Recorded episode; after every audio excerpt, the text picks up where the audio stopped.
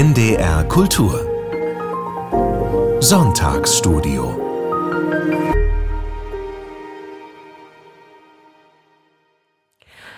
Herzlich willkommen zu einer neuen Folge Land in Sicht. Mein Kollege Joachim Dix und ich, Lisa Kreisler, haben uns heute im Studio verabredet, um über Bücher, die sich mit dem Verhältnis von Tier und Mensch beschäftigen, zu sprechen. Die Wissenschaftstheoretikerin und Feministin Donna Haraway nimmt uns in ihrem Buch Unruhig bleiben, die Verwandtschaft der Arten im Thuluzän mit in ein neues utopisches Erdzeitalter, in dem wir in Symbiose mit allen Lebewesen auf unserem kaputten Planeten voneinander lernen und nicht posthuman, sondern Kompost werden. In Night Bitch dem Debütroman der amerikanischen Bestsellerautorin Rachel Yoda verwandelt sich eine Hausfrau, Mutter und Künstlerin in einen Hund. Dieser Text diskutiert die Frage, welche Gestalt wir annehmen, wenn wir uns auf unsere Instinkte verlassen. Franz Kafka schenkt uns mit einem Bericht für eine Akademie eine Parabel über die Illusion menschlicher Freiheit aus der Sicht eines zum Menschen gewordenen Affen. Und in Mystische Fauna von der Liebe der Tiere erzählt Marica Bodrucic davon, wie die Tiere ihrer Kindheit ihr Bild von der Welt und vom Menschsein bestimmen. Um diese vier Bücher wird es heute gehen. Und im Zentrum steht bei allen Büchern, finde ich, um das schon mal vorwegzunehmen, die Trennung der Welt der Menschen und der Tiere. Deshalb, Joachim, welche Rolle spielen Tiere in deinem Leben? Oh, welche Rolle spielen Tiere in meinem Leben? Seit zwei Jahren haben wir einen Hund. Ratschi heißt sie.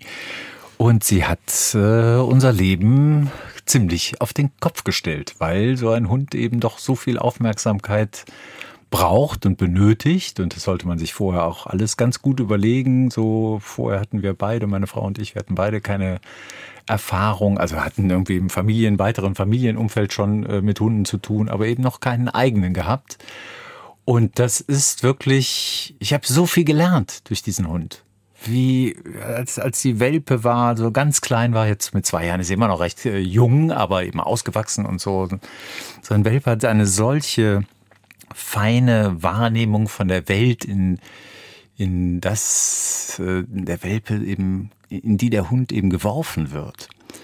Und wie laut eine Stadt sein kann. Also wir leben ja in Berlin, so mittendrin in einem Kiez, wo irgendwie auch unglaublich viele Menschen sind und äh, die Autos und äh, der Schmutz, der da rumliegt, das ganze Essen, was die Menschen auf die Straße werfen und all diese Dinge, welche, welche Wichtigkeit Gerüche haben. Und dann, so hat sich das eigentlich auch auf mich bei diesen vielen Hundespaziergängen übertragen, die Welt nochmal neu wahrzunehmen. Mhm. Und ich glaube, das kann man eben durch Tiere insgesamt lernen. Hunde sind dann wahrscheinlich so in der Großstadt äh, oder egal wo, aber sie sind besonders gut dafür geeignet, sich dafür wieder zu öffnen. Mhm. Ja, weil ich habe auch drüber nachgedacht, wie mein Verhältnis zu Tieren ist und ich merke, dass, dass ich einen ganz anderen Zugang habe. Ich bin halt total gerne draußen, auch in der Natur und mag das, diesen Abstand auch zu den Tieren zu haben. Also ich sehe die und freue mich, die zu sehen, die wilden Tiere oder die, die Bussarde, die über dem Wald kreisen. Aber ich habe nicht dieses Bedürfnis nach so einem Haustier. Also da muss ich mich ehrlich outen. Das, äh, wir haben zwar auch Hühner und Schafe zu Hause, aber auch da gibt es irgendwie so eine, diese Trennung, von der ich eben gesprochen habe. Deshalb hat mich interessiert, wie du das erlebst. Aber es ist natürlich mit einem Haustier gleich was ganz anderes. Ne?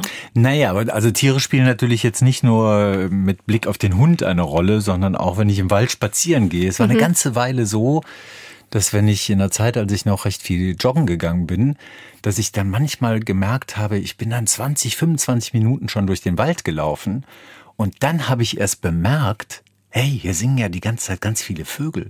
Ich war die ganze Zeit so sehr mit Gedanken beschäftigt und ich trage da keine Kopfhörer, ich höre mir keine Radiosendung an, so wie andere das vielleicht gerne machen oder Musik oder was auch immer, sondern ich möchte schon die Natur dann auch wahrnehmen können.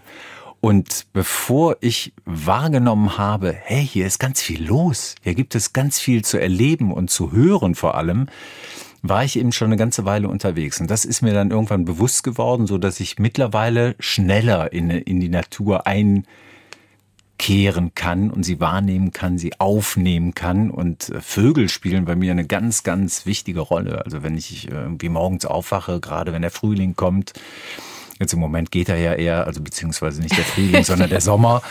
Aber damit nimmt ja auch der Vogelgesang ab und so. Und da kann, da kann man so viele Dinge in sich wahrnehmen, lernen wieder. Bei mir war es wirklich ein Wiedererlernen. Ähm, also ohne Tiere kein schönes Leben. Mm. Ja, da sind wir ja eigentlich auch schon bei, bei Donna Haraway, der amerikanischen Wissenschaftsforscherin, Biologin ist sie, glaube ich, auch und Feministin. Sie ist sehr berühmt geworden mit einem Text, der heißt Cyborg Manifesto. Ich glaube, das war so ein früherer Text, der auch sich mit Identität und Queerness beschäftigt hat. Ich habe den selber nicht gelesen. Ich weiß nur, dass das einer ihrer berühmtesten Texte ist. Und wir haben uns heute eine Sammlung von Texten ähm, vorgeknöpft, die unter dem Titel Unruhig bleiben. Im Englischen, im Original heißt es Staying with the Trouble. Und was macht sie in den Texten? Also es ist, würde ich sagen, eine Synthese aus künstlerischem Schreiben und wissenschaftlichem Schreiben, indem sie uns als Angebot zeigt, wie eine Welt aussehen könnte, indem wir die Trennung von uns zu den Tieren überwinden und äh, diese Symbiose ähm, stärker leben. Und zwar nicht nur mit den Mitteln der Wissenschaft oder des Kap vor allem nicht mit den Mitteln des Kapitalismus, sondern auch künstlerisch. Also die Kunst hat eben auch ein ganz, ähm, spielt eine ganz große Rolle für das Miteinander mit den Tieren, diese Kreativität. Und Anlass für diese Idee ist natürlich der kaputte Planet, auf dem wir leben und der Klimawandel. Und im Jahr 2100 sollen 11 Milliarden Menschen auf der Erde leben. Und sie sagt eben, macht keine, macht euch verwandt, keine Babys und verbindet euch mit den Arten. Und das spielt sie, also ich finde, das ist der Grundgedanke. Und durch diese Symbiosen und ein tentakuläres Denken, wie sie es nennt, indem man gemeinsam denkt und lernt über die Speziengrenzen hinaus, ergeben sich dann eben auch ganz neue Potenziale mit diesem Problem des Klimawandels oder dieser möglichen Apokalypse umzugehen, jenseits von Hoffnung in die Zukunft und ähm, einem ängstlichen Verzweifeln und Festhalten an der Vergangenheit. Das ist so eine, ein Aufruf auch zu einer sehr äh, bestimmten Gegenwärtigkeit. So habe ich das gelesen. Es ist ja vor allem auch der Versuch, aus dem äh, sehr stark um sich greifenden Pessimismus einen Ausweg zu finden. So habe ich das erstmal wahrgenommen, dass ich dachte, aha, also in ihrem Umfeld, so, also dieser Cyborg-Text, der stammt ja aus den 80er Jahren. Mhm. Also sie ist schon, sie ist schon lange im äh, Wissenschaftsbetrieb unterwegs und äh, hat eben immer mal, so gerade in, in feministischen Diskursen, also Impulse gesetzt. Aber anders als Judith Butler, eben auch eine wichtige Denkerin äh, für den für den Feminismus, hat es äh, Donna Haraway nicht so ganz zu einem größeren Publikum geschafft, ist so meine Wahrnehmung. Also ich habe jetzt wirklich äh, durch dieses Buch auch äh, zum ersten Mal intensiver mich mit ihr beschäftigt und das, was mir sofort imponierte, war halt dieser, dieser Zugriff, jetzt lass doch mal das apokalyptische Untergangsszenario mhm. beiseite schieben. Also wir haben viele, viele gute Argumente daran zu zweifeln, dass die Menschen das noch wirklich hinkriegen. Ähm, aber wenn man sich irgendwie die Spekulation aus dem Jahr 1971 mit dem Bericht vom Club of Rome äh, vor Augen führt, also seit meiner Kindheit ist eigentlich die Gefahr, dass die Menschen wesentlich dazu beitragen, dass es auf der Erde bald nicht mehr so weitergelebt werden kann, die Gefahr ist eigentlich dauernd da gewesen. Und durch diese Klimawandeldebatten der letzten 20 Jahre hat das eben eher nochmal drastisch zugenommen.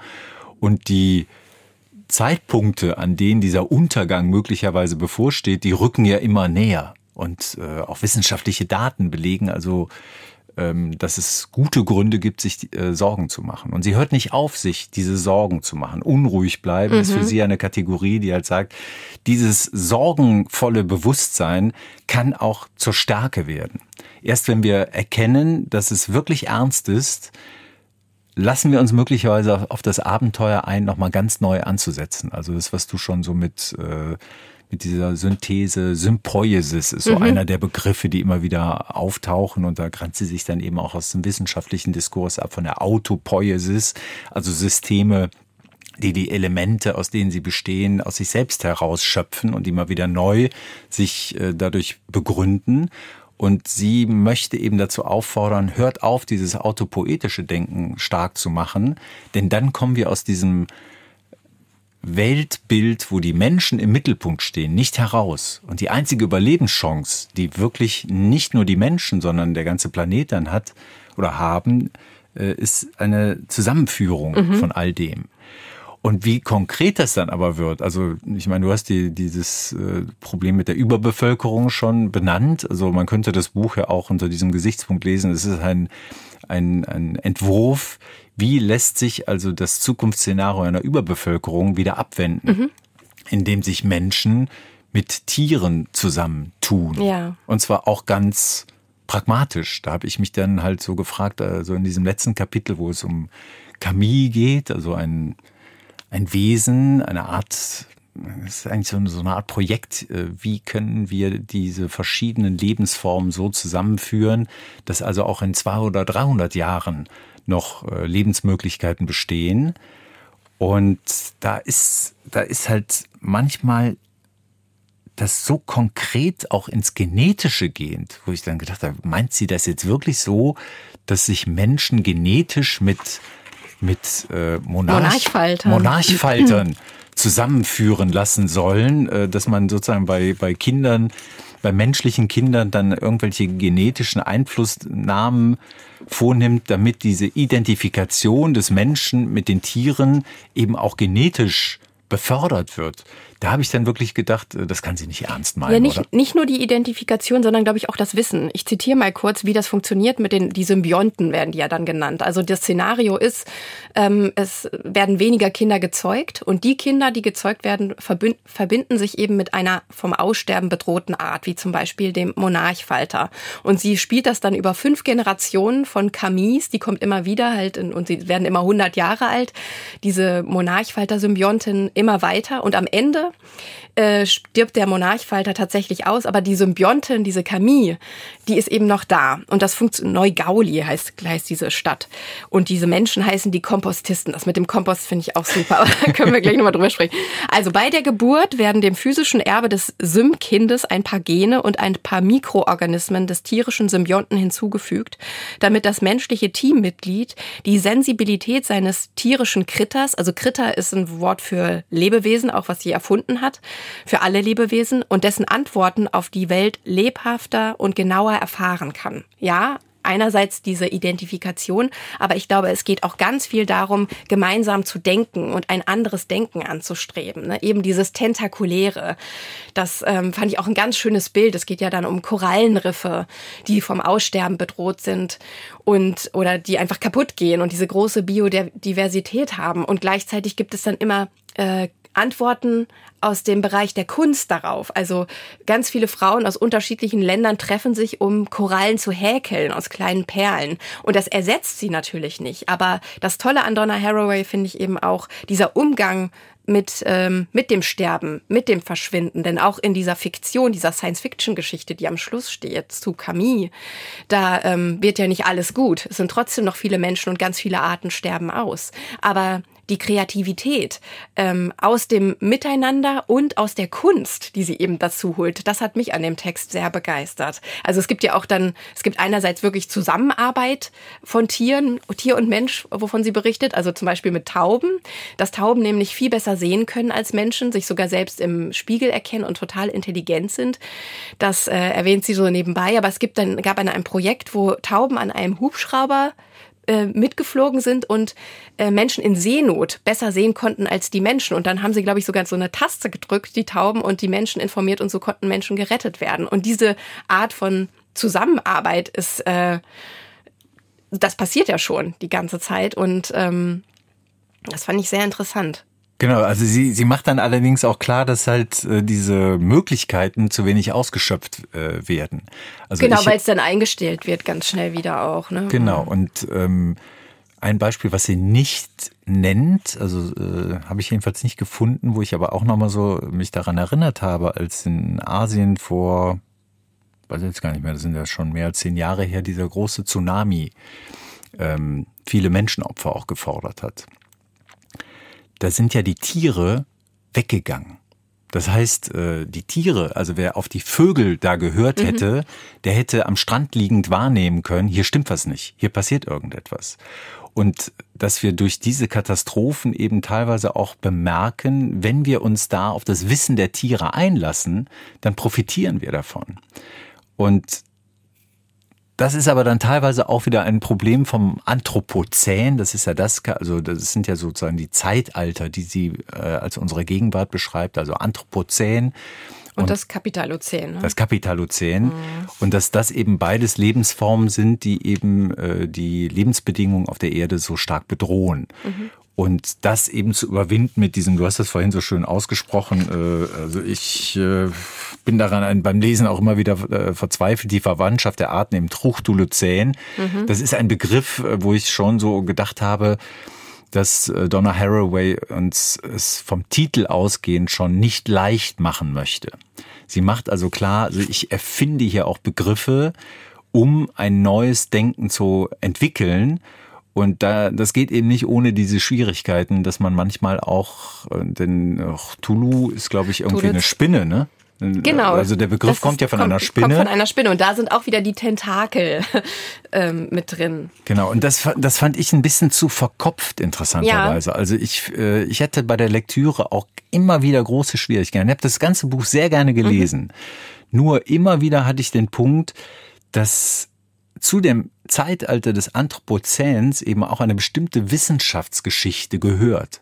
Und sie möchte sich eigentlich da herausschreiben und an der Stelle würde ich halt sagen, das gelingt dir nicht. Also so diese Verbindung also die wichtigen Punkte, die sie ja immer wieder auch äh, aufruft, ist halt zu verbinden, eben Science Fiction als ein Begriff zu ähm, entwickeln oder eben ins Bewusstsein zu bringen, in dem äh, spekulatives Fabulieren, spekulative Fabulation, sagt sie dann auch manchmal, Science Facts, also wirklich wissenschaftliche mhm. Fakten, spekulativer Feminismus ist ja noch ein ganz wichtiger Aspekt dabei und dann gibt's noch etwas. So far bis hierhin, ne? So SF, alles was mit SF anfängt. Genau. SF ist so, sogar eine Figur in ihrem Denken und die verinnerlicht eben alle diese sehr disparaten Ansätze zu denken und zu erzählen.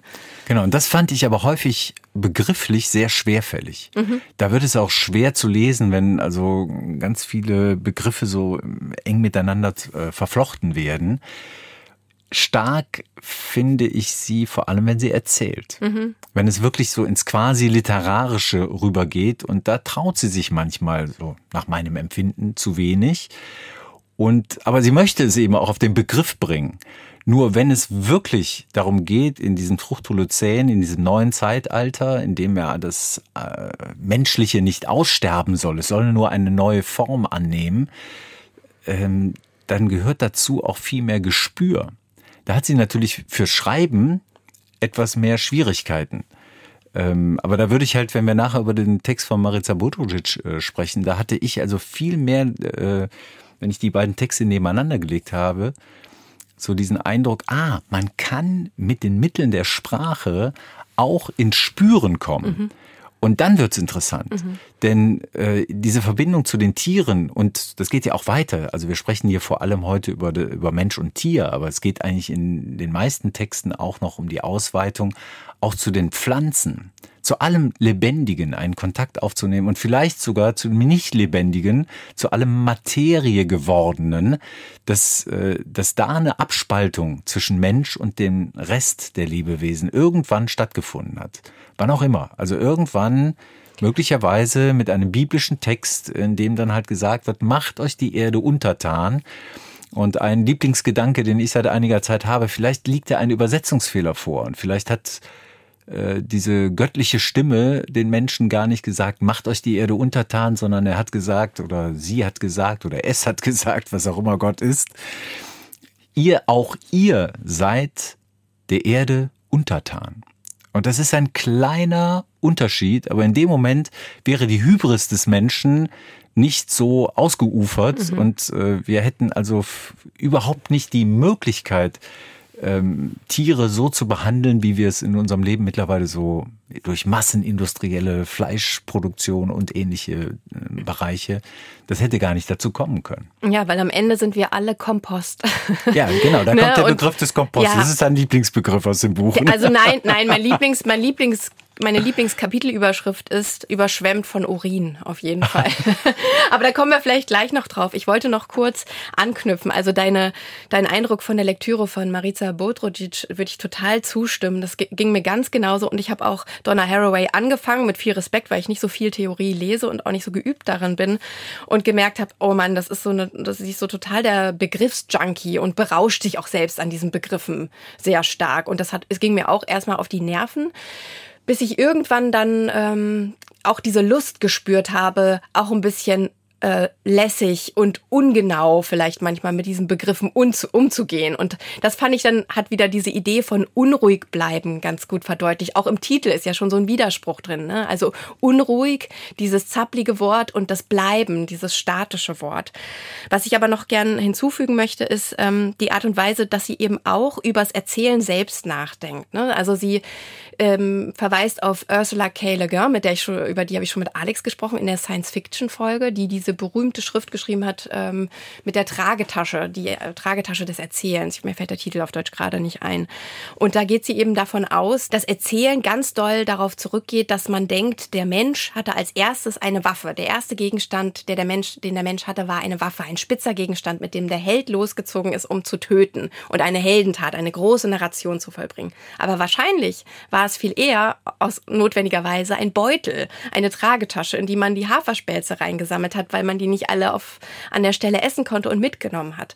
Und diese Art von, ähm, dieses Bild, ähm, das zeigt eben, dass ein kollektives Erzählen, ein Weiterspinnen. Das heißt ja auch ganz oft redet sie von Fadenspielen, ne, Fadenspiele des Erzählens, Fadenspiele mit Artgenossinnen, dass ein, ein Weiterspinnen, ein kollektives Erzählen, was eben nicht aus dieser anthropozentristischen Sicht, dieses Wort benutzt sie sogar, glaube ich, gar nicht, ich bewundere mich darüber, ähm, dass das eben viel produktiver ist für diesen absolut ungewissen Zustand, in dem wir sind. Ne? Also es geht natürlich auch ganz doll ums, um den Feminismus, wenn sie diese Erzählweise zitiert. Oder sie spricht von Bruno Latour, dem berühmten französischen Soziologen, und der eben von Geogeschichten spricht und nicht von Menschheitsgeschichten. Und ähm, diese, dieser, dieser Blick aufs Erzählen, der einhergeht mit sehr vielen spannenden Beispielen, ähm, wie Kunst und Wissenschaft reagieren könnten, ohne dass es dabei so, ich meine, wir haben jetzt ganz viel über den Klimawandel geredet, aber das Buch setzt das alles schon voraus. Also das, das bringt man alles mit rein und da werden nur die Vokabeln genannt und man ruft das dann eben ab. Es ist eigentlich ein sehr heiteres Buch ähm, für diese Thematik und das fand ich sehr angenehm zu lesen und also es hat einfach so einen ganz modernen Vibe, glaube ich den ich sehr mochte und man nimmt sehr viel mit. Also ich denke, seit, seit ich es gelesen habe letzte Woche, sehr viel über ihre Gedanken nach und ich fand die unglaublich spannend und inspirierend. Ja. Ja, ja, also äh, inspirierend in jedem Fall, eben wenn, wenn man so manche Schwerfälligkeit in Kauf zu nehmen bereit ist, das würde ich allen äh, anraten. Also dass, dass da halt schon irgendwie eine Lust dann auch da sein sollte, sich mal auf so theoretische Gebilde, sprachliche Konstrukte auch einzulassen. Und sie wiederholt sie auch oft genug. Also man kommt dann schon äh, nach und nach auch sozusagen in den Sound dieser The dieses Theoriedesigns auch rein. Aber ähm, ja, sehr, sehr inspirierend. Also, aber jetzt frage ich doch noch, was war das mit dem Urin, mit dem was, Urin. Sich, was sich da so besonders fasziniert ich hat? Den, also ich fand den Titel einfach super und ich fand auch das Kapitel sehr interessant, weil das ja nochmal, also da geht es so um sie selbst, sie schreibt über sich selbst und ihre Hündin Cayenne, die eine Blasenschwäche hat, weil der Hund einfach alt geworden ist und dann gibt sie ihr ein Medikament, DIS, oder ich weiß nicht genau, wie man es ausspricht, was aus, äh, was Östrogene enthält und aus Pferdeurin von schwangeren Stuten gewonnen wird. Eben ein sehr zweifelhaftes Medikament, weil sogar äh, Stuten schwanger gemacht worden und Fohlen bekommen haben, die, und diese Fohlen wurden dann einfach geschlachtet. Nur weil dieses Medikament hergestellt wurde, wurden diese äh, Fohlen gezeugt. Und ähm, sie selbst hat das Medikament auch genommen. Und dieser über dieses Urin der, ähm, der, der Pferde, das äh, dem Urin des Hundes äh, im Körper zu helfen bleibt, hilft und ihre, ihre eigene Geschichte mit diesem Medikament. Also dieser, dieses Zusammenspiel fand ich sehr interessant nochmal als auch ein, ein ja, es ist ja auch ein Beispiel für ein Miteinander, aber eben ein fehlgeleitetes. Und davon gibt's ja nicht so viele, aber das ist ein fehlgeleitetes Beispiel. Und ich glaube, diesen überschwemmt von Urin, da will man doch wissen. Also ich habe auch gleich an Östrogen gedacht, weil es wird ja immer davor gewarnt, dass wir die alle die Pille nehmen, die Frauen, und die ins Grundwasser geraten oder ins Trinkwasser und deshalb alles sich verändert. Aber ähm, ich fand den Titel einfach sehr. Naja, aber über den Titel hinaus fand ich dann doch auch äh, besonders wichtig, mir nochmal bewusst zu machen, dass es halt also das ist sozusagen in diesem großen Zyklus von äh, Ursache und Wirkung immer zu bedenken gibt, ich kann nicht etwas tun, also ich kann nicht regelmäßig ein Medikament einnehmen, was äh, aus tierischer Misshandlung mhm.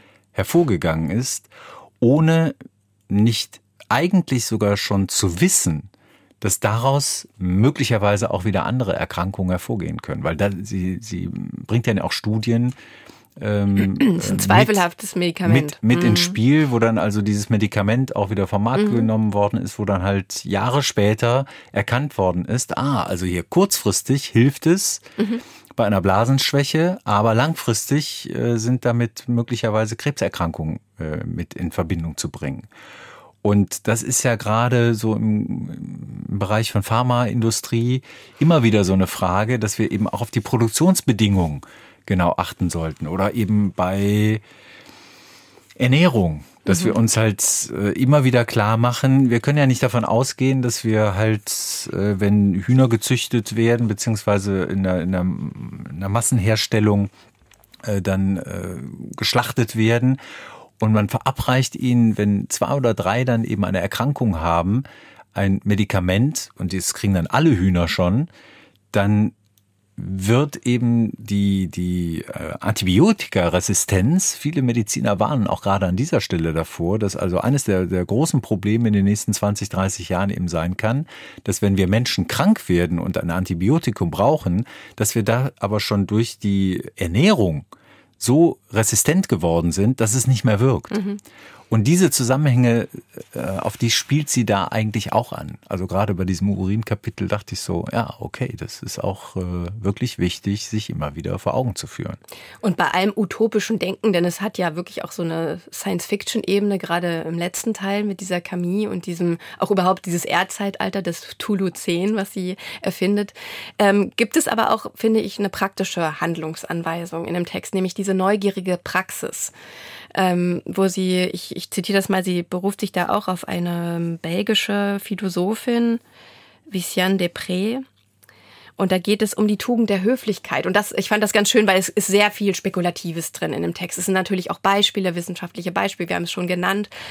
Aber ähm, was mache ich jetzt damit? Ne? Also ich, es ist sehr viel im Denken und ich fand es dann schön, weil sie auch immer wieder auf das haptische rekurriert, eben mit den Korallen oder mit mit den Bildern, mit den Tentakeln, ähm, dass sie hier sagt, die Tugend der Höflichkeit ist etwas, was wir mitnehmen können als als erstes. Deprés Kultivierung von Höflichkeit ist eine neugierige Praxis in jedem erdenklichen Sinn. Sie übt ihr ganzes Dasein, nicht nur ihre Einbildungskraft im Wandern ein. Jemanden etwas besuchen zu gehen, in der englischen Fassung der arenschen Formulierung heißt es Training one's imagination to go visiting, ist keine triviale Praxis.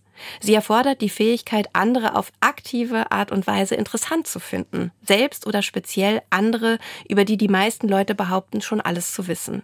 Die Fähigkeit, Fragen zu stellen, die der Gesprächspartner wirklich interessant findet und die wilde Tugend der Neugierde zu kultivieren. So eine ganz ne, gibt's dann da auch mal zwischen allen wirklich fantastischen, im wahrsten Sinne des Wortes, Begrifflichkeiten. Ähm, das, das hat mir dann auch gefallen. Dann kommt sie auch mal auf den Boden der Tatsachen zurück und sagt einfach, das wäre doch mal gut. Fang an, Fragen zu stellen, die den anderen wirklich interessieren. Wir kommen, glaube ich, gleich dann nochmal auf diese feministische Mutterthematik mhm. zu sprechen, wenn wir dann über Rachel Yoda reden, denn äh, da ist ja Donna Haraway auch sehr entschieden. Du hast es eben zitiert, dieses macht euch verwandt, keine Babys. Und das hat ja dann Konsequenzen. Ähm, Wenn man Babys macht. Wenn man Babys macht, mhm. genau. Und äh, darüber schreibt dann Rachel Judah. Aber wir hören jetzt erstmal ein Musikstück. Und zwar ähm, kam, kommt die Idee eigentlich von Donna Haraway im letzten Kapitel Camille. Erzählt sie auch äh, von der kanadischen Inuit-Sängerin Tanja Tekok. Und das Stück heißt Fracking. Und ich finde, nee, ich finde, ich sage jetzt erstmal gar nichts. Erstmal hören.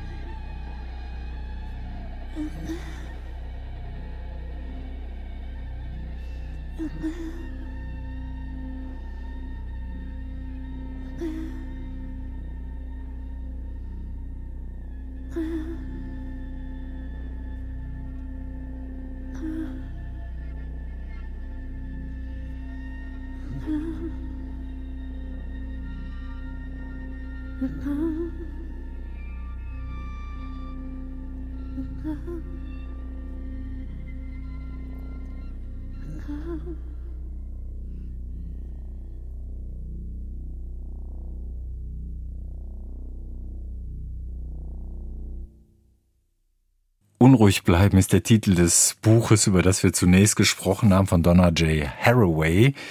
In der Übersetzung vorzüglich übersetzt von Karin Harasser. Und das Stück, was wir gerade gehört haben, bringt es eigentlich emotional nochmal gut auf den Punkt, dieses unruhig bleiben. Das, was äh, die kanadische Sängerin Tanja Tekok äh, unter dem Titel Fracking hier zusammenbringt, ist halt, manch einer wird wahrscheinlich auch sagen, ist das eigentlich Musik?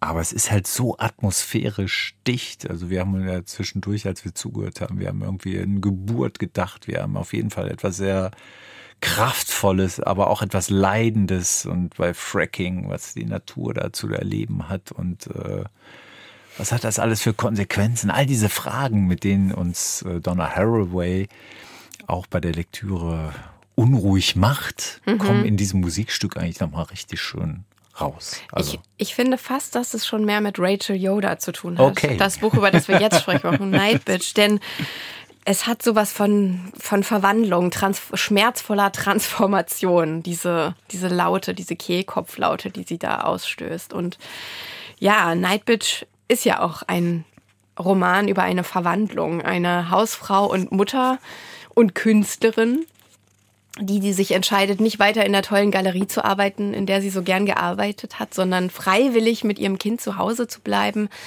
spürt auf einmal das ganze Gewicht dieser, dieser Rollendiskrepanzen in sich, in diesem Dazwischen der Mutterschaft und merkt plötzlich, dass sie unglaublich wütend ist in sich drin. Auf, auf das Kind, was sie nachts vom Schlafen abhält, auf den Ehemann, der die ganze Woche, der Ingenieur ist, natürlich die Welt des Wissens repräsentiert und die ganze Woche über auf Geschäftsreise ist, immer und nur am Wochenende kommt, auf das ganze Gesellschaftssystem, dass die Mutter so glücklich in irgendeinem Urlaub abgestellt sieht, aber eben nicht sieht, wie ähm, unklar vielleicht auch diese Situation ist. Ähm, und in dieser Zeit merkt sie plötzlich, wie ihr ein Fell im Nacken wächst. Und nicht nur das, sie merkt auch, ihre Zähne werden spitz und plötzlich hat sie so viel Hunger auf Fleisch. Und sie riecht auch auf einmal so richtig gut. Und sie hat es sofort instinktiv, weiß sie, ich verwandle mich gerade in einen Hund. Aber ganz lange versucht sie natürlich irgendwie das wegzuargumentieren. Es passiert dann aber tatsächlich. Eines Tages, als jemand nach Hause kommt, ist da nur das Kind und mit einem Hund im Wohnzimmer und der Hund rennt weg. Und dann beginnt eben eine Geschichte einer neuen Figur. Am Anfang nennt sie sich selbst die Mutter oder die Erzählerin wird die Figur wird die Mutter genannt und nach dieser Nacht heißt sie Night Bitch, eine Kreatur, die sie selbst erschaffen hat. Ja, ein Wesen irgendwo zwischen Hund, Mensch und Göttin, auch das Göttliche äh, wird immer wieder mitgedacht, die Erfahrung auch von Töten und Gewalt macht in dieser Nacht und dieser neuen Gestalt.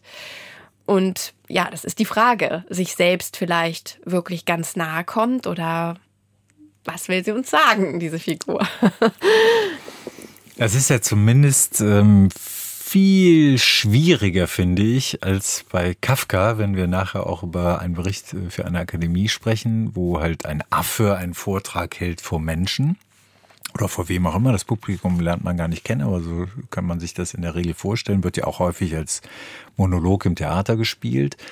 Ähm, da lässt sich das, glaube ich, leichter umschreiben. Was ist ja eigentlich so mit Affe und Mensch gemeint? Die Verwandlung in ein anderes Tier, mhm. vielleicht auch durch Darwin. Also, dass Darwin uns halt in diese evolutionäre Entwicklung mit einem Affen, in Affennähe gebracht hat, ähm, äh, ist irgendwie halt rein physiologisch auch schon etwas äh, naheliegender als mit dem Vierbeiner mit einem Hund in Verbindung gebracht zu werden.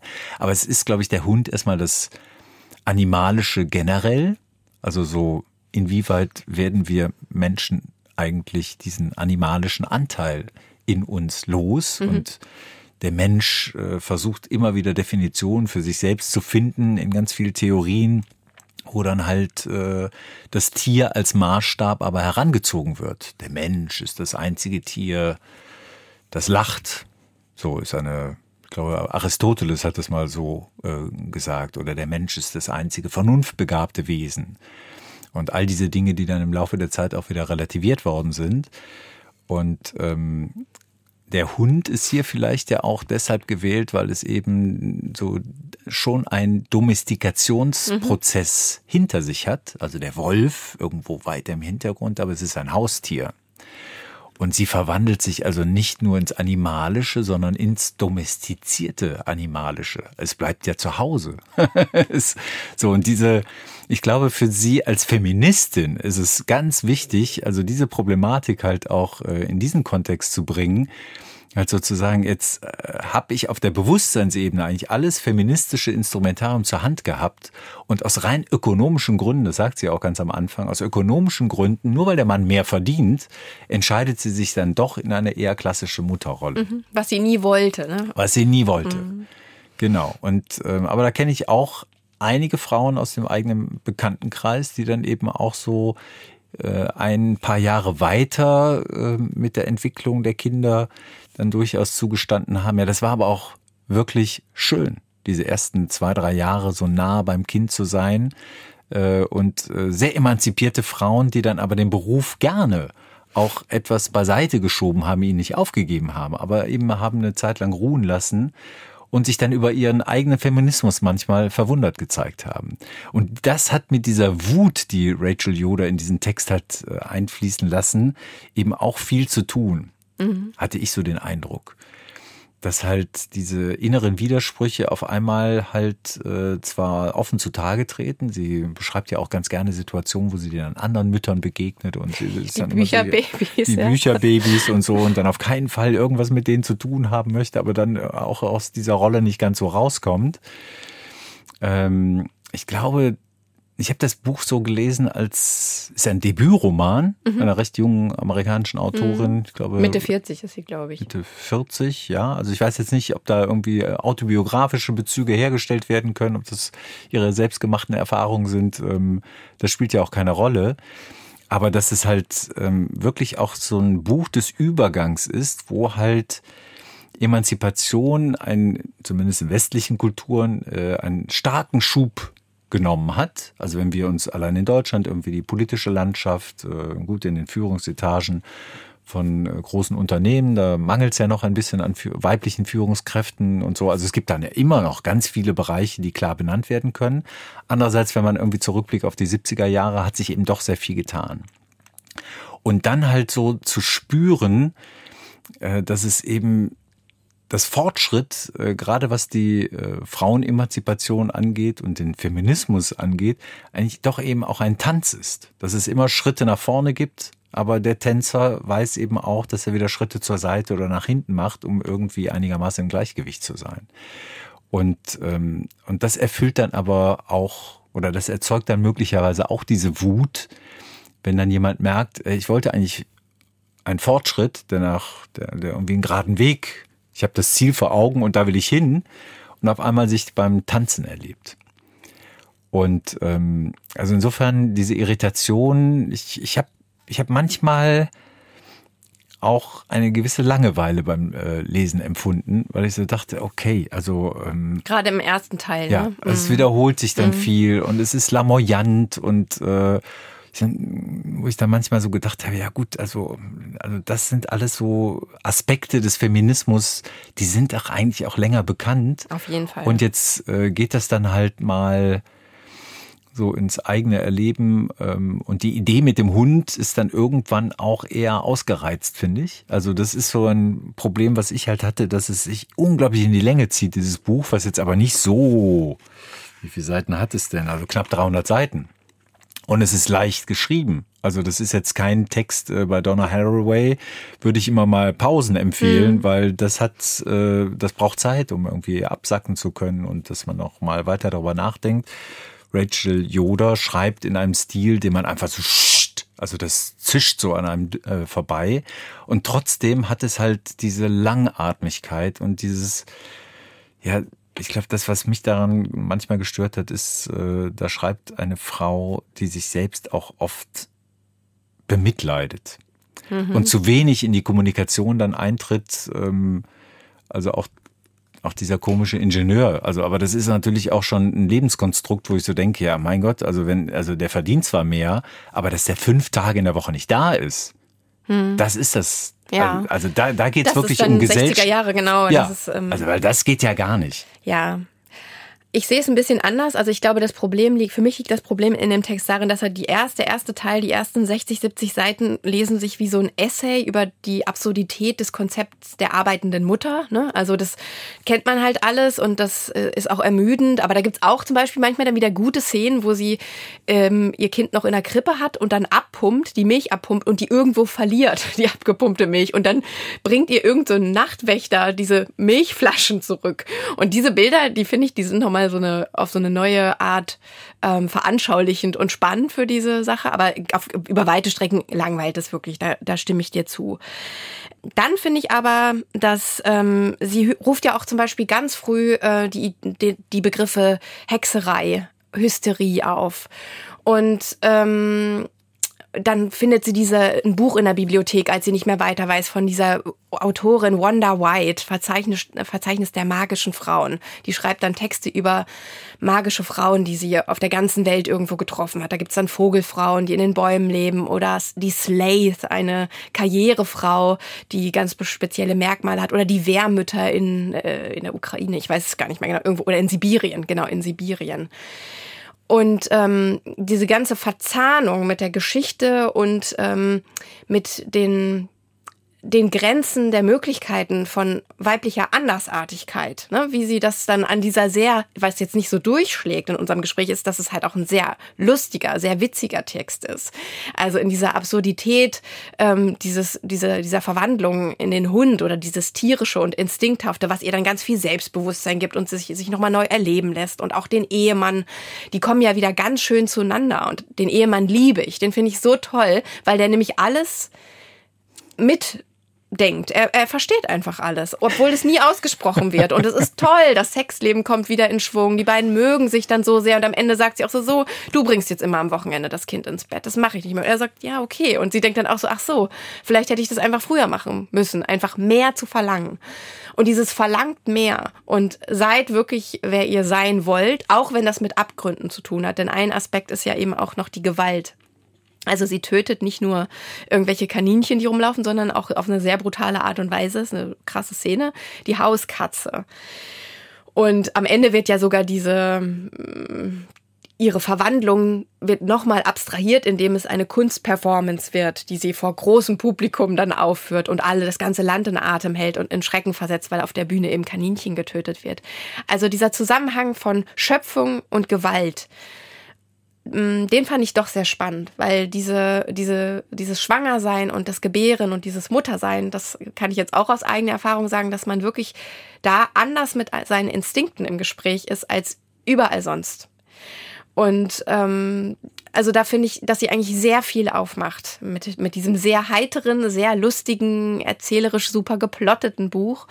Ähm, ich glaube, das ist auch eine sehr breite, diskursive Ebene enthält wenn man Lust darauf hat. Und ich habe mich auch am Anfang gesperrt. Ich habe es äh, vom Verlag einfach so zugeschickt bekommen, habe erstmal hinten drauf geguckt, oh, Mutterschaft, nein, oh Gott, da hast du dich auch selbst schon so viel mit beschafft, wollte ich nicht lesen. Aber dann der Name Night Bitch hat, hat mich auf jeden Fall dazu verleitet, das zu lesen und diese, diese fetten Steaks, diese blutroten vorne drauf. Also ich, ich teile auf jeden Fall deine Skepsis, aber ich glaube, dass das trotzdem, dass das Buch sehr viele äh, interessante Ideen transportiert und zusammenbringt vor allem. Auch die Bedeutung, die Rolle von Kunst und äh, also der, das Kind wird ja auch als ultimativer Schöpfungsakt bezeichnet und das ist auch ein Teil von der Performance am Ende, dieses Kind. Das fand ich doch ähm, sehr interessant. Ich habe es zweimal gelesen. Beim ersten Lesen habe ich sehr gemocht. Beim zweiten Lesen habe ich auch die sprachlichen Schwächen, obwohl es wundervoll übersetzt ist von Eva Bonnet, die sprachlichen Schwächen auch so ein bisschen gesehen. Diese Leichtigkeit, die dich dann wahrscheinlich manchmal auch ein bisschen gestört hat. Aber du siehst, ich habe jetzt noch mal ja, ja, ja. ja. Also ich, ich kann das nicht so stehen lassen. Dass da, also es ist auch so witzig, wir müssten eigentlich auch was vorlesen. Wenn Sie zum Beispiel diese Bücher Babys und diese ganzen Mütter, die sich für ätherische Öle, Leggings und Kräuter interessieren, das ist auch so herrlich. Also diese, diese Mutterwelt. Oder wenn sie, wenn sie sich selbst auferlegt, ich schreibe jetzt eine Liste mit zehn Dingen, die ich in meinem Leben noch machen will und ihr fällt nichts ein. Du sagst ja, sie bemitleidet sich sehr, aber ich finde, sie macht sich auch unglaublich über sich selbst lustig. Okay, aber ich kann ja mal einfach, um meinen sprachlichen Eindruck zu vermitteln, ich habe ja eine Szene, da trifft sie hier die anderen ähm, Mütter und wird dann eben gefragt. Hey, wie geht's? fragte sie, umarmte die Mutter und strubbelte dem Jungen durchs Haar. Euch habe ich ja ewig nicht gesehen. Genießt du die Zeit zu Hause? Ich wette, das macht sehr viel Spaß. Also sie ist angesprochen. Sie ist ja jetzt zu Hause geblieben und es ist von ihr bekannt, dass sie ihren Beruf erstmal ruhen lässt. Sal arbeitete in der örtlichen Galerie, die die Mutter bis zu ihrer Kündigung geleitet hatte. Also die Mutter ist die, ist die Protagonistin. Es war die richtige Entscheidung gewesen, auf jeden Fall arbeiten zu gehen, während das eigene Kind sich auf dem Linoleumboden einer Tageseinrichtung wälzte, war eine Qual. Bloß das Zuhause zu sein auch eine Qual war, nur eben eine andere. Sie wollte zu der jungen Frau sagen, es ist kompliziert. Ich bin jetzt ein Mensch, der ich nie sein wollte, und ich weiß immer noch nicht, wie ich damit zurechtkommen soll. Ich wäre gern zufriedener, stattdessen sitze ich in einem selbst erschaffenen Gefängnis und quäle mich ohne Ende. Manchmal stopfe ich um Mitternacht Kekse mit Feigenfüllung in mich rein, nur um nicht zu weinen. Manchmal habe ich den Eindruck, dass die gesellschaftlichen Normen, die Geschlechterrollen und die stumpfe Biologie mich zu dieser Person gemacht haben. Trotzdem kann ich immer noch nicht ganz verstehen, wie es so weit kommen konnte. Ich bin ständig wütend. Eines Tages würde ich gern Kunst produzieren, die meine Kritik am gegenwärtigen System zum Ausdruck bringt, aber mein Gehirn funktioniert nicht mehr wie vor der Geburt des Kindes ich bin jetzt wirklich dumm. Ich fürchte, ich werde nie wieder clever, glücklich oder dünn sein. Ich fürchte, ich verwandle mich in einen Hund. Stattdessen lächelte sie und sagte, ja, es ist toll. Ich liebe es, Mutter zu sein. Ja gut, das ist eine sehr klischeehafte Szene. Da gebe ich dir absolut recht. Aber ein, eine Sache ist vielleicht auch noch, dass sie ja sehr einsam ist, auch in dieser ganzen, diesem ganzen Gefühl des Andersseins, in dieser Transformation. Sie wünscht sich ja dann auch, also diese Frauen in der Bibliothek, äh, die sie bei den Bücherbabys trifft, Jen und ich weiß nicht mehr, wie die anderen heißen, sie hat ja, es besuchen sie ja auch ganz viele Hunde im Garten. also sie zieht einfach die Hunde so an.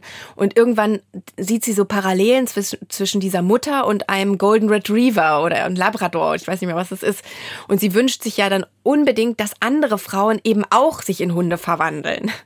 Und diese Einsamkeit zum Beispiel, das ist, das fand ich schon sehr, sehr gut. Äh, transformiert, dieses Gefühl der Einsamkeit in dieser Mutterrolle, wenn man ganze Tage allein mit einem Klein Kleinkind ist und dann denkt, ah, diese ganze Wut und diese ganze Wildheit in mir, äh, die müsst ihr doch auch haben, aber keiner redet darüber so richtig. Und also das, da gibt's schon vieles, was, ähm, was, ja, du hast es jetzt super belegt an der Stelle und ich habe jetzt gerade auch nochmal geguckt, um was zu finden, was so richtig, richtig gut ist, sprachlich. Und es ist gar nicht so leicht, aber es ist total witzig. Ja, es hat diese, deshalb habe ich diese Stelle ausgewählt, weil man spürt sofort diese ganze Leichtigkeit. Also das, das da gibt's keine Hindernisse. Und alles, was dann an Bildern entsteht, ist eben diskussionswürdig. Also so, so mit diesem Blick so auf Mensch und Tier. Also ich habe so insgesamt mehr bei Donna Haraway gelernt. Geht ja jetzt beim Lesen auch nicht nur ums Lernen. Also ähm, und so hier war ich halt manchmal sehr gut unterhalten. Mhm. Ich habe sehr viel geschmunzelt und so und dachte dann aber, naja, also die Idee mit dem Hund äh, hat mir gut gefallen, aber sie, sie wird letztlich nicht in so eine Konkretion überführt, äh, wie ich das vielleicht lieber habe. Ähm, deshalb irgendwann, als wir uns überlegt haben, welchen klassischen Text nehmen wir denn eigentlich hinzu, ähm, dann kam halt Kafka ins Spiel und so. Und da, also wenn wir jetzt über Kafka gleich reden, da würde ich dann schon eben jetzt nicht nur also mit Kafka in Verbindung gesetzt zu werden, ist sowieso immer ein großes Problem. Äh, jetzt nicht nur, äh, weil das unterschiedliche literarische Level möglicherweise betrifft oder sowas, sondern auch die Idee, wie kann man literarisch eben dieses Problem Tier und Mensch eigentlich auffassen. Mhm. Und ähm, da stößt sie so an also Rachel Yoda stößt da eher an Grenzen nach meinem Empfinden, mhm. weil es auch nicht so ganz klar ist, was ist dieser Hund. Also es sind halt so immer wieder Möglichkeiten, die so aufflackern oder sowas, aber vielleicht ist auch diese metaphorische Offenheit eine Stärke des Textes. Also ich fand, das ist eine Stärke. Und äh, ich fand nämlich auch gut, dass sie nicht äh, der Versuchung erlegen ist, dieses, diese Verwandlung in so eine Traumhaftigkeit zu übertragen, sondern dass es eigentlich, es passiert einfach. Sie verwandelt sich in einen Hund oder hat immer wieder dieses, diese wilden Ausbrüche. Sie ist ja nicht immer in der Gestalt eines Hundes. Und das ist einfach so. Das ist nichts, was sie träumt oder wo nicht klar ist, ob das wirklich passiert, sondern das passiert wirklich. Und das fand ich auch eine sehr gute Erzählstrategie für diese sonst immer sehr, bei Kafka wird es ja auch sehr surreal, aber da ist es ja auch so, wenn er sich in Käfer verwandelt. Darüber reden wir jetzt nicht, aber das hätten wir natürlich auch nehmen können. Aber ich finde schon, sie hat viele sehr kluge Entscheidungen getroffen für den Text. Und die Heiterkeit, also ich ich hatte mehr Spaß bei Rachel Yoda als bei Franz Kafka diesmal. Und habe vielleicht auch mehr gelernt. Also ich habe auch viel mehr zu dem Buch zu sagen gleich als gleich zu Franz Kafka. Da musst du mir weiterhelfen. naja, ich habe jetzt hier jedenfalls auch äh, mit besonderem Interesse gehört, äh, wie sehr du dich für den Mann, für den Ingenieur äh, ja, in die Bresche schlägst, dass du ihn liebst. So. Also das sagst du ja nicht zu jedem literarischen Mann, äh, der dir begegnet. Doch, den, den würde ich auch mal gern kennenlernen. Aber jetzt hören wir erstmal noch Musik. Ich habe ausgewählt von Kawinski das Lied Night Call. Es beginnt auch so schön mit einem Heulen. Und das ist ja jetzt auch im Literaturbetrieb ein historischer Song, weil letztes Jahr hat Kim de l'Horizon dieses Lied gesungen, als er den äh, Deutschen Buchpreis bekommen hat.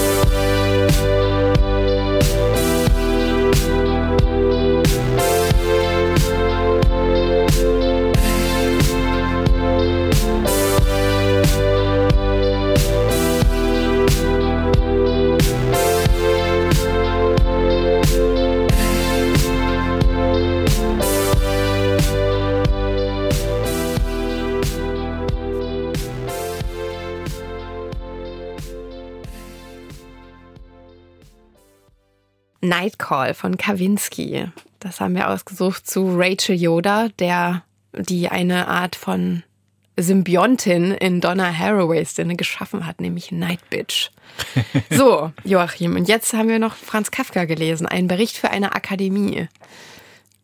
Ja, also ähm, ein klassischer Text aus dem Jahr 1917. Der Weltkrieg tobte noch und äh, Kafka hat ja dann in dieser Zeit einige Texte geschrieben, die halt ähm, gerade auch mit der Frage nach Moral, mit Ethik, äh, welche, welche Gefahren entstehen sozusagen auch aus diesem Menschsein und was heißt es überhaupt? Und du hast ja vorhin schon auf den Käfer angespielt, also die andere berühmte Erzählung, die Verwandlung, die eben damit beginnt, dass da ein Mensch sich äh, morgens nach unruhiger Nacht in einen Käfer verwandelt vorfindet. Ein Bericht für eine Akademie ist ein Vortrag, deshalb wird es auch gerne auf Theaterbühnen mhm. äh, als Monolog vorgetragen oder aufgeführt.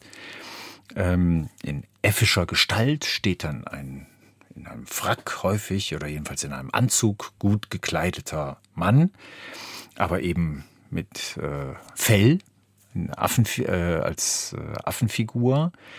Und der erzählt seine Geschichte. Also der Bericht für eine Akademie ist eben seine Erinnerung daran, wie er zu dem geworden ist, äh, als der dort heute vor Publikum spricht.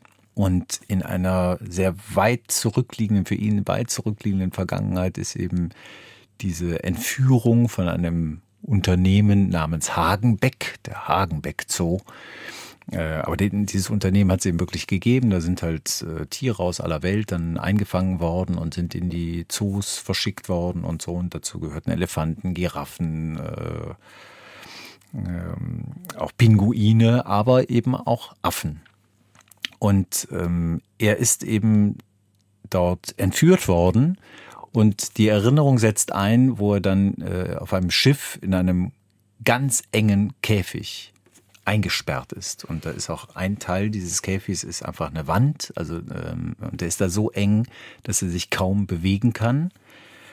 Und ähm, dann erzählt er eben diesen Menschen, wie er aus dieser Not heraus, und dann kommt der entscheidende Gedanke, den ich wirklich immer wieder ganz großartig finde, wie er aus der Not heraus verstanden hat, wenn ich hier rauskommen möchte, wenn ich irgendeinen Weg hier herausfinden möchte, dann sollte ich zu Menschen werden. Und er fängt dann eben an, auf diese effische, imitatorische Art eben das nachzumachen, was er durch die ähm, Matrosen und die ähm, Tierwärter eben lernt. Bewegung, Verbeugung, Hand geben. Die Hand geben als eines der ersten Sachen, dann Pfeif und anspucken. Anspucken, genau, genau, genau. Anspucken gehört auch mit dazu und äh, Pfeife stopfen und und dann als das finde ich so großartig, dass, dass äh, Kafka genau dieses, äh, diesen Teilbereich ausgewählt hat. Dann geht es vor allem halt darum, dass einer, der kommt jeden Tag zu ihm und der trinkt regelmäßig Schnaps. Und er möchte diesem Affen eben beibringen, der Affe hat den Namen Rotpeter übrigens.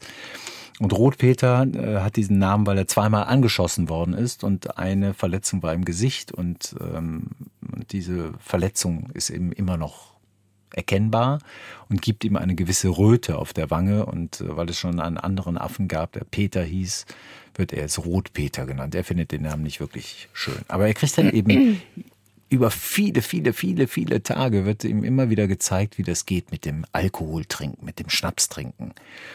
Und ähm, ja, kommt dann eben ein Mann immer wieder zu ihm, macht die Flasche auf, entkorkt sie erst mit den Zähnen und dann setzt er an und äh, trinkt aus dieser Flasche. Und ähm, dieser ganze innere Widerstand von Rotpeter, also diesen Schnaps zu trinken, er hält diesen Geruch noch nicht mehr aus.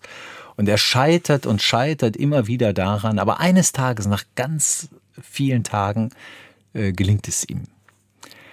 Und das war also der Alkohol als die Vermenschlichung. das fand ich irgendwie einen schönen Nebenaspekt.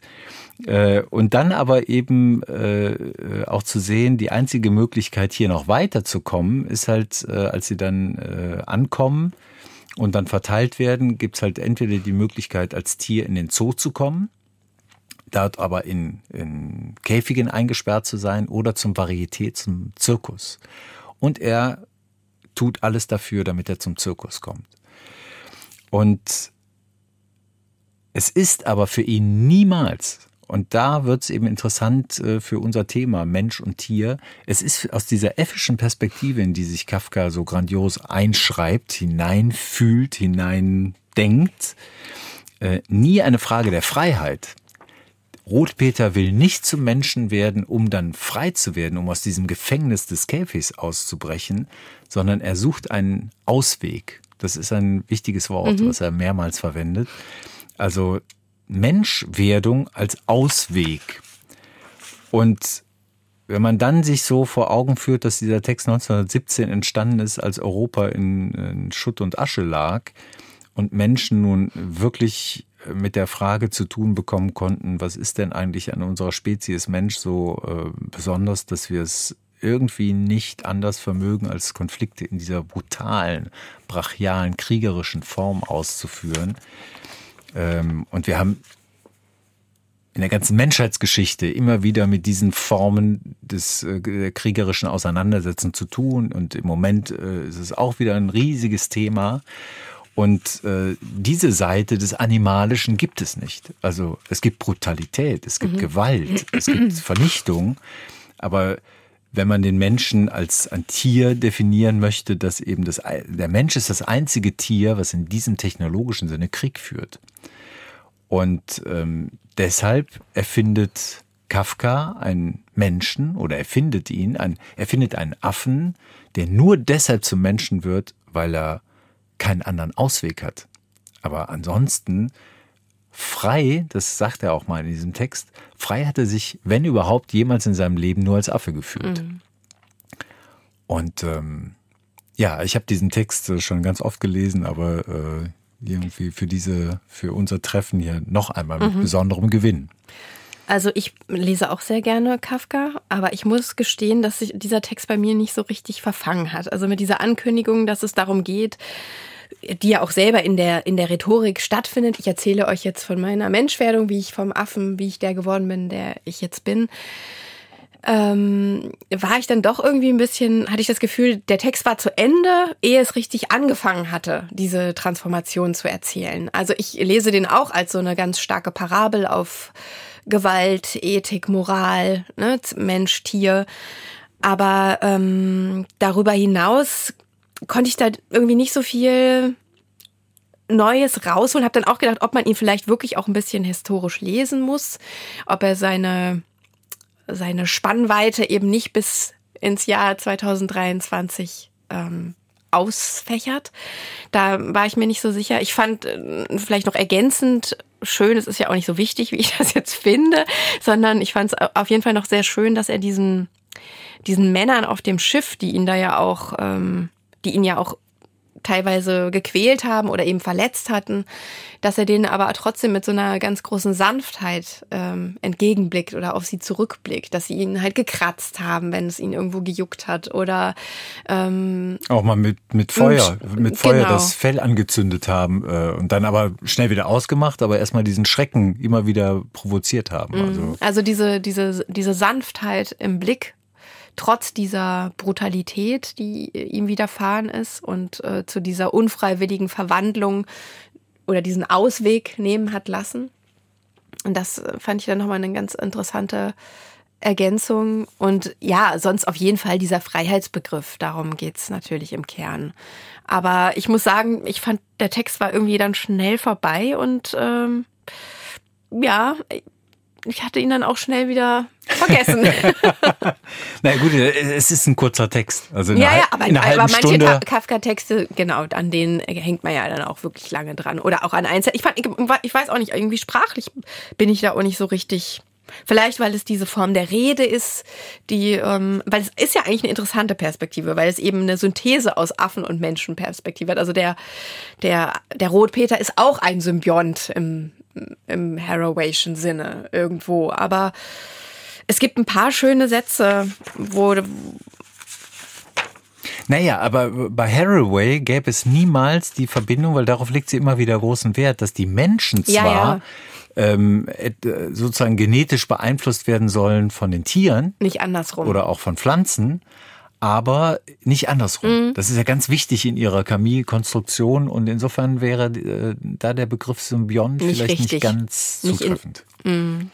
Zum Beispiel fand ich gut, ich rechnete nicht so menschlich. Er stellt sich halt vor, wie er hätte ausbrechen können aus diesem Käfig. Und ich rechnete nicht so menschlich, aber unter dem Einfluss meiner Umgebung verhielt ich mich so, wie wenn ich gerechnet hätte. Also, ne, da ist schon, da fängt er schon an, diese, diese menschliche Perspektive zu antizipieren in diesem Käfig, aber auch, weil es einfach ein Bericht, eine Erinnerung ist. Ne? Also es ist auch eine Zeit, an die er sich kaum noch erinnern kann, wie er zu Anfang sagt. Naja, ja, aber ich glaube, ich glaube, der Text ist insofern eine kleine Ergänzung. Ist ja Nein, Ver- verglichen, also verglichen mit den anderen Büchern ja auch wirklich ein, äh, ein kurzer Text, also das äh, poetische Moment in unserer heutigen äh, Textsammlung. Aber es zeigt halt nochmal, wie, wie alt auch diese Auseinandersetzung ist, ähm, äh, in dieser Gegenüberstellung von dem Menschlichen und dem Tierischen etwas herausfinden zu wollen, sowohl über uns als Menschen, als auch über das Tierische, als auch über Gesellschaft, als auch über Natur, Kultur, also dieses Aufeinandertreffen, äh, dass das eben eine sehr alte Frage in der, in der Literatur ist. Nur, dass die so nach meiner Wahrnehmung in der jüngeren Vergangenheit nochmal deutlich zugenommen hat. Weil vielleicht aber auch durch diese Fragen, durch diese großen Fragen von Klimawandel und Gesellschaftsveränderung und, äh, und Sorge um die Zukunft des Planeten und so, halt diese Fragen nochmal neu aufgeworfen werden. Ja, das kann sein. Oft werden die Tiere ja eben benutzt, um diesen, diese menschliche Sicht äh, zu verdeutlichen. Und ähm, das ist etwas, was bei Kafka eben nicht passiert. Ja, Ne, das, ist, das ist vielleicht etwas, was immer so ein Trend ist, dass man dann auch bei, bei Rachel Yoda ist es ja im Grunde so. Und das ist was, wo er so gegen den Strich, Strich schreibt. Also das, das ist eigentlich noch eine gute. Genau, George Orwell mit Animal Farm, der macht das ja eher so, da sind die Tiere ja bestimmte äh, Eigenschaften von uns Menschen. Ja, genau, zum Beispiel. Und ähm, die könnte man im Falle des Falles auch etwas anders besetzen. Mhm. Aber so haben wir das eigentlich in der Vergangenheit äh, eher gemacht. Ja. Mhm. Oder auch in Ovids Metamorphosen. Also immer sind die Tiere oder Pflanzen eben da, um etwas über uns Menschen zu erfahren. Und jetzt findet aber gerade etwas statt, dass wir mal anfangen, das umzudrehen oder zu sagen, was können wir eigentlich lernen? Mhm. Ich glaube, die Rebecca Solnit, das hatte ich mit Alexander mal gelesen in der äh, Folge über Ungewissheit, die hat auch gesagt, dass eben diese, dieses Aufschreiben dieses menschlichen Blicks auf die Natur generell ist ein Problem, ne? weil man sie dadurch eben schon entmündigt auf eine Art und Weise. Ja, Marica Bodrucic, Da sind wir schon eigentlich. Mystische Fauna von der Liebe der Tiere. Auch ein, ein schmales Buch. Ja, mit, ich kann es gleich vorweg sagen, glaube ich, mit einer sehr großen Wucht, wie ich finde. Es ist, ähm, ich habe es gelesen eigentlich als eine Art Heilungsgeschichte die äh, eine, ein nach innen gehen, das sagt sie auch an einer Stelle, und zwar ähnlich zur Psychoanalyse, aber im Gegensatz zur Psychoanalyse geht es hier nicht über Träume, sondern über die Begegnung mit Tieren und die Heraufbeschwörung von Begegnungen mit Tieren in ihrer Kindheit. Also sie erinnert sich an, ausgelöst durch Begegnungen mit, mit einem Hund auf der Insel La Gomera, auf den sie für einige Wochen aufpassen soll, an den Hund ihrer Kindheit. Sie ist äh, in Dalmatien, hat sie eine Zeit lang gelebt bei ihren Großeltern, ohne die Mutter, die schon in Deutschland war. Und äh, die hatten eben auch, haben sehr ländlich gelebt, äh, hatten Tiere, Nutztiere, aber eben auch einen Hofhund. Und ja, diese, diese Szene, wie dieser Großvater, den sie sehr liebt, dem Hund, weil er sich von der Kette losgerissen hat, ein Auge ausschlägt.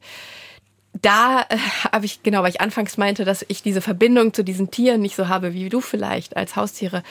Also dieser Text macht diese, diese Verwandtschaft über Sprache spürbar. Das ist äh, also völlig verstört. Es hat fast einen biblischen Ton, finde ich.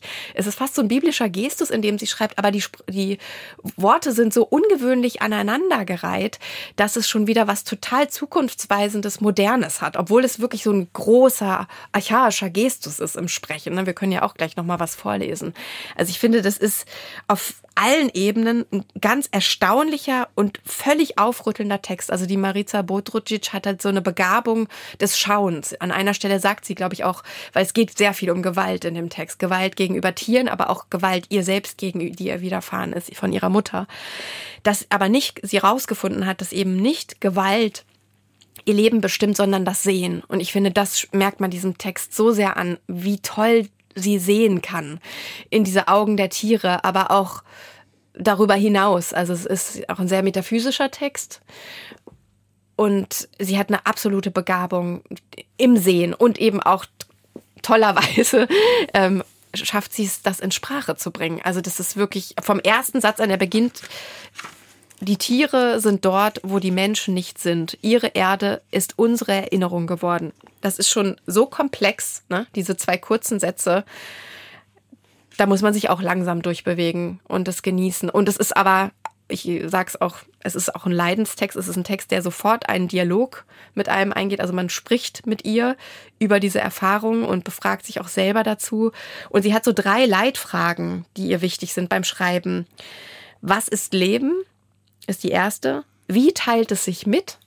Und was macht mein Selbst darin aus? Also es ist wirklich eine Erkenntnisreise, die geleitet ist von diesen Fragen und die sie eben auch nicht auf diese Tiere projiziert, sondern es ist immer auch von Zeit und Raum verschieben sich in diesem Erzählen. Es gibt eigentlich auch nur eine Anwesenheit gemeinsam mit diesen Tieren und in dieser Anwesenheit, in diesem völlig, in diesem Raum, und ich würde sogar sagen, dass sie diesen Raum durch die Sprache evoziert, findet halt Erkenntnis statt im Gespräch mit diesen Tieren. Ja. Also, es ist so schön, dir zuzuhören. ich kann auch gar nicht mehr aufhören, wenn du, aber. Wenn du über dieses Buch sprichst. Ähm, und äh, ich kann dem wirklich an der Stelle nur ergänzend, ja. äh, also weil die, die, Begeisterung, dein Funkeln in den Augen ist, äh, hätte mir das Buch vorher nicht schon so gut gefallen. Äh, ich würde jetzt darüber nachdenken, woran hat's gelegen? Irgendwie muss ich da was fehlgelesen haben. Aber mir geht's genauso. Mhm. Also ähm, und äh, nicht nur von den ersten Worten, äh, von, von den ersten Sätzen äh, vom, vom Einstieg her, sondern auch schon der Titel von der Liebe der Tiere. Genau, ja. Also wie klug ist das denn, diesen mhm. Blick einfach mal umzudrehen und halt nicht irgendwie, also wir sprechen gerne eben, weil wir auch glauben, wir können das ja gar nicht anders machen, als von unserer Liebe zu den Tieren zu sprechen, wenn sie denn da ist. Aber halt zu erkennen, oder das mal so wahrzunehmen, weil nicht jeder muss zwangsläufig zu dieser Erkenntnis vordringen. Aber mal die Perspektive so zu ändern, was ist in meinem Leben möglicherweise passiert und wo hat mir durch das Zusammensein mit Tieren eben auch etwas geholfen, worauf ich nicht bauen konnte, wovon mhm. ich nicht ausgehen konnte. Also von der Liebe von Freunden oder von Eltern, von Geschwistern, obwohl das eben auch nicht äh, garantiert ist, äh, wie Marica Budrožić ja auch äh, sehr eindrücklich erzählt. Ähm, da, das ist irgendwie so ein Thema, das kennen wir. Oder wenn die Liebe enttäuscht wird. Aber wie viel Zutrauen, wie viel neues Vertrauen auf das, äh, auf das Weitergehen des Lebens durch Tiere entstehen kann und wie aber auch Verantwortungsgefühl geweckt werden kann. Also du hast schon diese Szene erzählt von dem Großvater, der, da war sie sechs oder sieben Jahre alt, wo der dalmatinische Hund Chio heißt der, äh, vom Großvater dann eben mit einem Stein so geschlagen wird, dass dem ein Auge ausfällt und der Hund fortan eben blind ist. Und sie hat halt äh, immer mal wieder diesen Hund auch von der Kette gelassen, wenn der Großvater nicht in der Nähe war und hat ein ganz intensives Verhältnis zu und diesem Hund Und sie war Zeugin eben auch dieser Szene. Und sie hat es mhm. gesehen, mhm. genau. Und dann, und da bekommt das ganze Buch ja auch so was Bekenntnishaftes, also fast wie Konfession ist. Mhm. Also hier, hier gibt es einen Teil in meinem Leben, den habe ich mich bisher noch nicht gestellt. Nicht in der Literatur, aber auch in meinem Leben bisher nicht. Und mit dem Hund Tio geht das los, aber es gibt dann eben auch den, die Ermordung, kann man fast, kann man sagen, die, die äh, Hinrichtung eines Esels durch den Großvater, durch den ach so geliebten mhm. Großvater. Mhm. Und immer wieder auch in Dialog zu treten mit diesem Großvater, äh, der nicht mehr lebt. Aber wo halt diese Frage so da äh, ist, was ist da eigentlich damals passiert? Warum hast du das getan? Und sie dann aber auch als Zehnjährige dann mittlerweile, ich glaube, das war kurz bevor sie dann nach Deutschland gekommen ist, ähm, Zeugin geworden ist, äh, wie dieser Esel in eine Grube geworfen wird und dort jämmerlich verreckt. Und äh, da wird auch nichts irgendwie ähm, leidend, äh, beschleunigendes äh, getan von dem Großvater. Und, und sie wird Zeugin und sie interveniert nicht und sie weiß einfach nicht, was sie tun soll und sie spricht den Großvater noch nicht mal, sie, sie verfällt auch in so eine Sprachlosigkeit. Und das also über die Jahre hinweg mit sich herumgeschleppt zu haben und das einfach vergessen gehabt zu haben und so eben zu merken, dass all ihre moralischen Wertevorstellungen eben auch mit diesen Fragen von Schuld nicht überwunden werden können und die können nicht verdrängt werden, sondern sie kommen früher oder später raus. Du hast schon so gesagt, es ist nicht ganz so wie in der Psychoanalyse, wie sie das macht. Eben nicht über Träume, nicht über Gespräche auf einer Couch oder so, äh, sondern wirklich durch diese Erinnerungsarbeit, die durch den Hund ausgelöst worden ist, den sie auf äh, La Gomera für einige, ich glaube Monate sind es mhm. sogar, äh, den, das ging ja alles so schnell, dass sie auf diesen Hund auf einmal aufpassen soll. Diese Krankenschwester, die britische Krankenschwester, die auf einmal abreist und äh, jemand sucht, der, der den Hund betreuen kann, hat noch nicht mal gesagt, wie dieser Hund heißt. Mhm. Deshalb nennt sie ihn Inselito. Mhm. also ein Inselhund. Und was durch diesen Hund alles ausgelöst worden ist, mhm. das ist eigentlich auf diesen knapp 160 Seiten sind es, glaube ich. Guck nochmal eben nach. Genau, 160 Seiten. Also ein, ein verzauberndes Buch. Ähm, mit diesen Erinnerungen, also ich finde, sie schlägt halt zwei sprachlich unter, sehr unterschiedliche Dimensionen an, nämlich einmal diese persönlichen Erinnerungen und ja. dann aber auch immer wieder diese philosophischen mhm. Exkurse, wo dann ihre literarischen Einflüsse ähm, benannt werden ja, und auch im Zusammenhang. Ganz, ganz viel Walter Benjamin. Ähm, Heiner Müller. Heiner Müller spielt äh, eine wichtige Rolle. Turgenev, der Sperling. Ja. Also wahnsinnig viel, auch so. Genau. Und, äh, und da geht es dann auch häufig um Texte, wo, wo äh, Tiere eine Rolle spielen. Also mhm. dadurch wird der Link so hergestellt. Aber da sind eben auch unterschiedliche Tonfälle da. Und das gefällt mir, das ist eine Stärke auch aus früheren Büchern äh, von Marica Bodrožić, dass sie wirklich eine, eine poetische Philosophin, eine philosophische Poetin ist. Mhm. Also sie verbindet eben beides auf so außerordentliche Weise, dass ich, ja, also eine ganz große Empfehlung spreche ich für dieses Buch aus. Auf jeden Fall. Und diese zwei Textebenen, die du gerade benannt hast, die die streben aber nicht irgendwie auseinander, sondern die sind wirklich, die sind gleichzeitig und zusammen da. Ne? Also man macht, sie macht nicht irgendeine Unterscheidung, auch nicht auf der visuellen Ebene, sondern das fließt so ineinander. Und es ist auf, in beiden Ebenen ist es halt sehr stark. Also diese Erinnerungen an die Kindheit, diese Erzählungen, die sind wirklich mitreißend und schön und schrecklich, aber auch ähm, was sie daraus macht dieses Gespräch, was wir schon immer wieder angesprochen haben, zwischen Mensch und Tier, da ist sie, glaube ich, in Brandenburg oder irgendwo in, in Mecklenburg, irgendwo hat sie ein Sommerhaus oder ein Haus auf dem Land.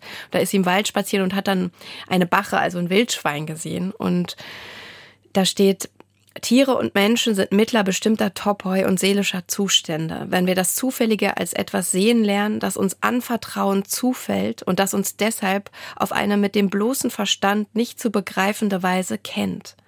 Es meint uns und weiß um uns. Die Bache hatte mich längst gewittert, und durch die beschützende Kraft, die sie für ihre Frischlinge aufbrachte, zeigte sie mir, dass wir uns schon vor meinem Entschluss, in Richtung der entwurzelten Bäume zu gehen, unterhalten haben, sie mich an der Biegung wahrgenommen und dann im gegebenen Moment in die Schranken gewiesen hatte. Also das, das Gespräch, das ist die Perspektive eben. Das ist die Perspektive von der Bache, die nämlich die, diesen Menschen wahrnimmt und sie könnte auch weglaufen, aber nein, sie entscheidet sich dafür. Unser Gespräch hat ja eh schon angefangen, obwohl wir uns noch nicht richtig begegnet sind.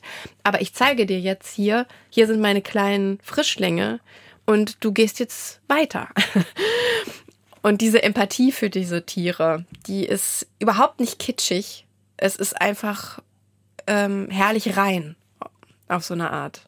Genau, und das ist auch eine Aufforderung, sich immer wieder in so eine Stille zu begeben. Ja. Weil, weil, weil man kann so viele Dinge nicht wahrnehmen, wenn wir aus dem Getöse der Welt nicht äh, eine Zuflucht finden, wo immer wieder, also ich glaube, das Wort Meditation verwendet sie nicht, aber es, es geht sehr stark eben wirklich so darum, das eigene Atmen wahrzunehmen, Rhythmen, die unsere Körper uns äh, vorgeben, den Wind auf der Haut zu spüren, die Ohren zu spitzen und zu lauschen und immer wieder zu gucken, was sind die Signale, die, was, was sind die Sprachen, die da draußen eigentlich äh, alle zu lernen sind. Mhm. Und die haben halt nichts mit dem Verstand zu tun. Sondern, also das ist ja, äh, das ist wieder bei Donna Haraway. Da geht es doch auch um die Sprache. Es wird eine Zeit geben, in der man sich darüber wundert, dass man die Sprache der Aubergine nicht äh, mhm. verstanden hat. Das ist aber ein Zitat aus äh, Ursula K. Le Guin, glaube ich. Mhm. Okay, ja. aber je, mhm. jedenfalls, äh, dass es eine Sprache der Pflanzen gibt, eine Sprache der Wildschweine und äh, eine Sprache von Bäumen, das klingt alles so esoterisch. Und wenn man Marica Borosic liest, hat es auf einmal so eine, so eine Selbstverständlichkeit, mhm. dass man diesen ganzen, also das, was äh, von manch einem vielleicht als kitschig oder als seltsam äh, abgetan werden könnte, bei ihr scheint es so eine, oder hat es schon längst eine solche Selbstverständlichkeit angenommen, dass es zu einem Erkenntnisgewinn führt. Ja. Und, und dass die Sprache eben noch viel mehr ist als nur ein Verstandesmedium sondern selbst auch, deshalb nenne ich das gerne so poetisch, selbst eben auch über das begriffliche Denken hinausführt. Und das kann sie. Mhm. Ja, und ein schönes Beispiel dafür ist im Text selber ja dieses El Silbo, diese Pfeifsprache, mit der sich die, die Hirten auf La Gomera verständigen, weil das ist ja auch wieder sowas, ähm, es, ja, wie vielleicht dieses erste Lied, was wir gehört haben von der Tanja Takek. Genau. Also das ist, das ist auch eine Sprache, aber sie funktioniert halt ganz anders, auch eher äh, über Laut, über, über Empfindung und das fand ich auch so schön. Und diese, diese Kulisse auf La Gomera, diese Landschaft bedeutet ihr ja ganz viel. Es geht eben nicht nur um die Tiere, sondern auch um das, das Gespräch mit der Landschaft. Du hast es schon gesagt. Und, und das Hinsehen, das Hinhören, dieser ganze Reichtum, der da ist. Und meine Frage wäre eben, ob das jeder kann. Also äh, oder ob man das lernen kann, weil ich glaube, diese Begabung wie Marica Bodrucic, die, die hat ja nicht jeder. Glaubst du, dass das jeder dazu in der Lage ist? Ja. Ja. Davon bin ich fest überzeugt. ja, aber es ist, es ist nur eine Frage, ähm, wie, wie viel Gewicht wir dem beimessen. Also wenn, wenn, wenn diese Dringlichkeit sich nicht stellt in dem eigenen Leben, weil äh, ich glaube, es geht auf gar keinen Fall, andere Menschen dazu zu bringen, sondern das ist eine Entdeckung, die jeder für sich selber mhm. machen kann. Äh, man kann sie vielleicht befördern, indem man halt Schulen sich auch äh, vorstellen lernt, wo halt diese Art von Wahrnehmung, Naturwahrnehmung, also weniger Mathematik, sondern mehr Wald, wäre zum Beispiel eine Möglichkeit, um Voraussetzungen dafür zu schaffen, dass Menschen im Laufe ihres Lebens diese Anbindungen, die, glaube ich, von Natur aus erstmal da sind, dass die ähm, immer wieder aufgesucht werden. Das kann man schon befördern, aber nicht erzwingen. Weil gerade das Nicht-Erzwungene, das ist ja gerade das, was, was ich an diesem Text auch so schätze. Da ja, ist so viel Frieden und Friedfertigkeit bei aller Gewalterfahrung, ja, die sie Krieg auch schildert. Ja auch, mm. Und, ähm, und das sind halt Möglichkeiten, wenn das Bedürfnis nach diesem Frieden groß genug ist, mhm. dann hat jeder Mensch die Option und die Möglichkeit, genau diesen Weg zu gehen. Davon bin ich fest überzeugt. Herrlich. Es hat eben überhaupt nicht diesen Gestus des Achtsamkeitsratgebers oder so, was ja, wo ja die Gefahr besteht, sondern es ist wirklich was ganz Eigenes. Ne? Also es ist eine richtige Erfahrung, diesen Text zu lesen. Und das sind ja immer die besten Momente. Und vielleicht befrieden wir das Ganze jetzt noch ein bisschen mehr mit einem Lied äh, von Jackie DeShannon, What the World Needs Now.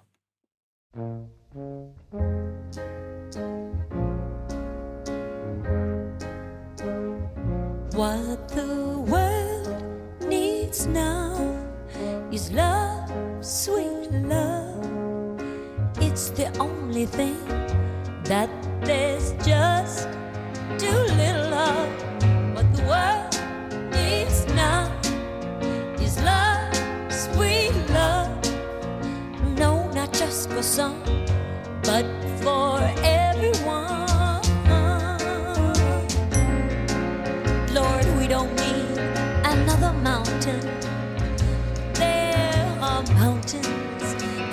hillsides enough to climb.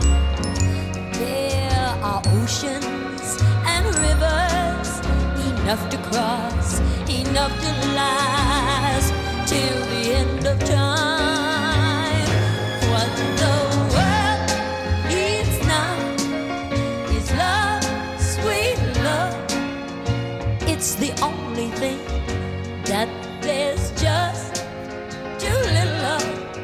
The world needs now is love, sweet love. No, not just for some, but for everyone. Lord, we don't need another